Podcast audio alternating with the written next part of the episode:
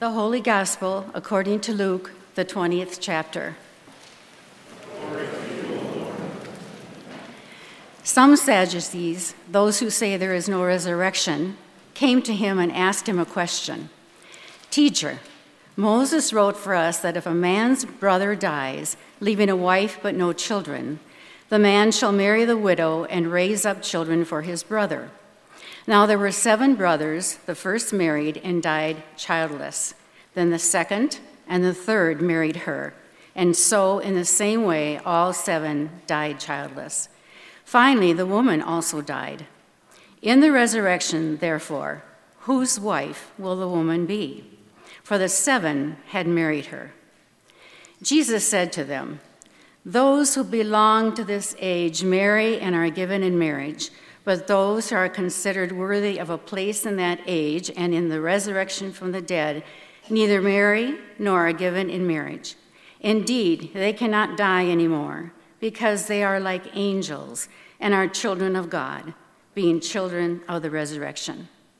And the fact that the dead are raised, Moses himself showed in the story about the bush, where he speaks of the Lord as the God of Abraham, the God of Isaac, and the God of Jacob. Now he is God not of the dead, but of the living, for to him all of them are alive. The gospel of the Lord.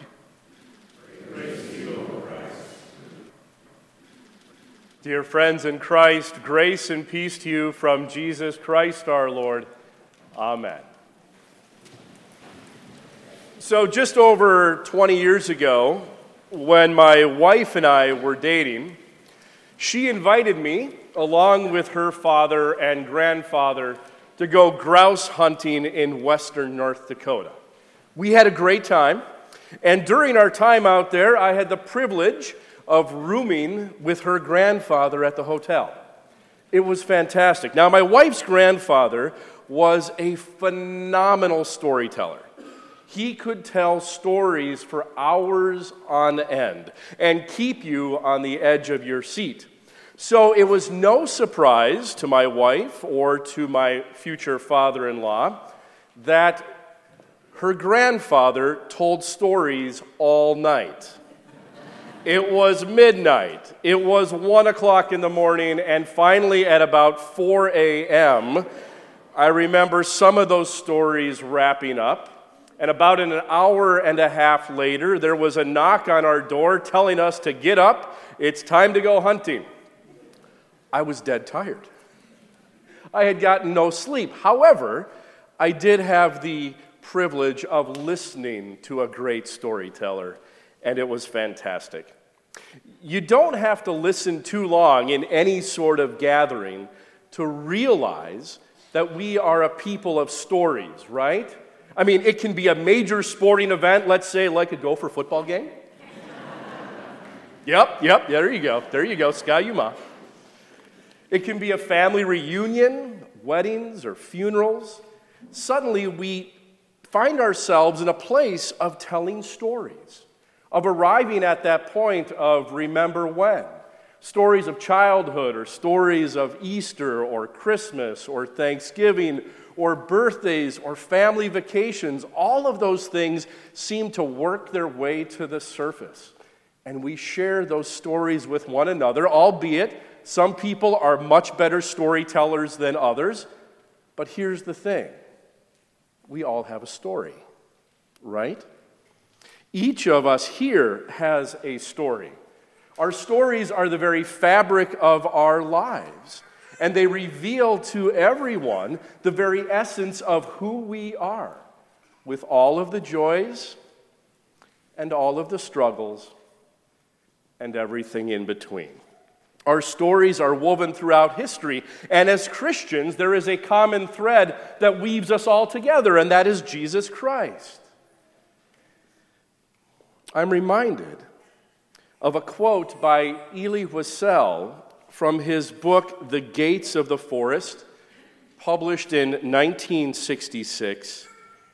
He writes this God made man and woman because God loves stories. I just love that. God made man and woman because God loves stories. And it's an old story, right? I mean, it's a story rooted in creation when God created the heavens and the earth. It's a story about disobedience found in Adam and Eve. It's a story of increasing violence that leads to Noah and the flood. It is a story of Abraham's call and he and Sarah's pilgrimage and the birth of their son Isaac. It's a story of Jacob and his son Joseph. It's a story of Israel's deliverance from Egypt into the promised land through the midst of the sea. But the story doesn't end there, it continues on, does it not? It is a story of a child born under the starry sky of Bethlehem. It is a story for all people. For you and me, it is a story of Jesus Christ, a teacher and a preacher who announced the coming of God's gracious rule. It's a story of a man who is known for his power to release people from their afflictions. And it is in that story of Jesus Christ that you and I have been freed from sin and death through his own innocent suffering and death on the cross and his rising again on the third day, so that even in the midst of death, there is life. Death does not get the last word. But the story doesn't end there, it continues on today in each and every one of you. You are part of this most beautiful story where God's grace and love promises to shine brightly upon you, not only in those most wonderful and beautiful of times, but in the most difficult and darkest and challenging of places. This year in confirmation, we have been learning about characters from the Old Testament, significant characters from the Old Testament. And Two weeks ago, our seventh and eighth graders were, introdu- were introduced to David. Now, they learned that King David was a complex and certainly an imperfect leader. David's story literally takes him from running for his life to ruling over a nation filled with ups and downs they learned that David was considered not only a fierce warrior, but a tender hearted musician and also an emotional poet. And they learned that many of the Psalms that we hear on Sunday mornings and at other times are attributed to him.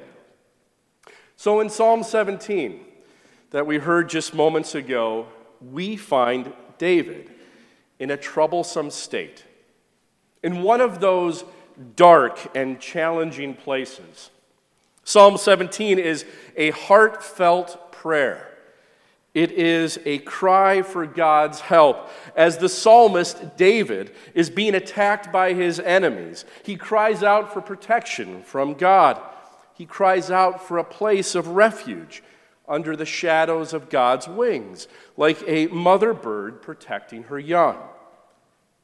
And Psalm 17 is a beautiful reminder to each and every one of us that we too can cry out to God. We too can pray to God in those moments of despair, of uncertainty. And like the psalmist, we too can pray to God to protect us from those things that might harm us.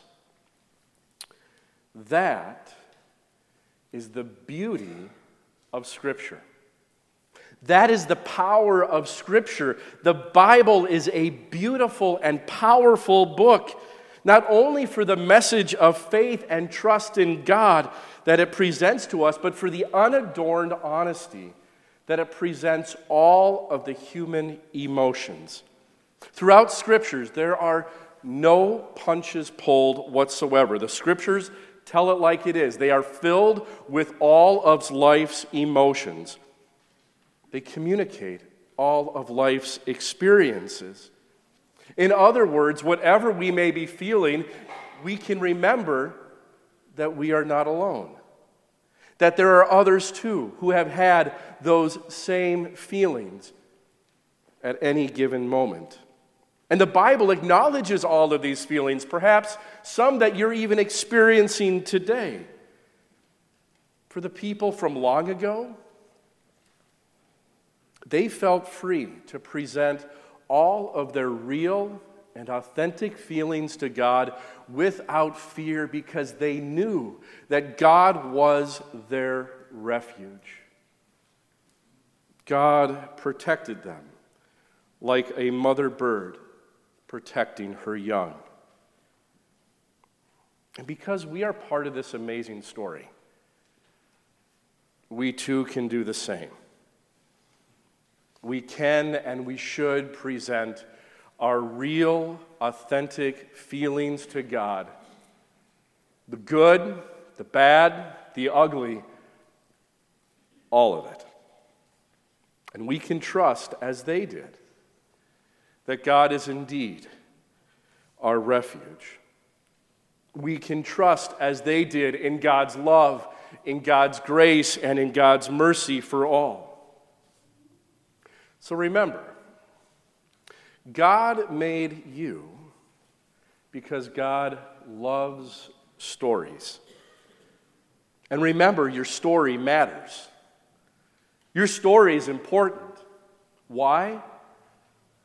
Because it's part of God's story. And together, Jesus Christ binds all of our stories together, and we are not alone. So today, May your story reveal to the world the greatest story ever told a story of God's grace, God's mercy, God's hope and love for all people. Let it be so. Amen.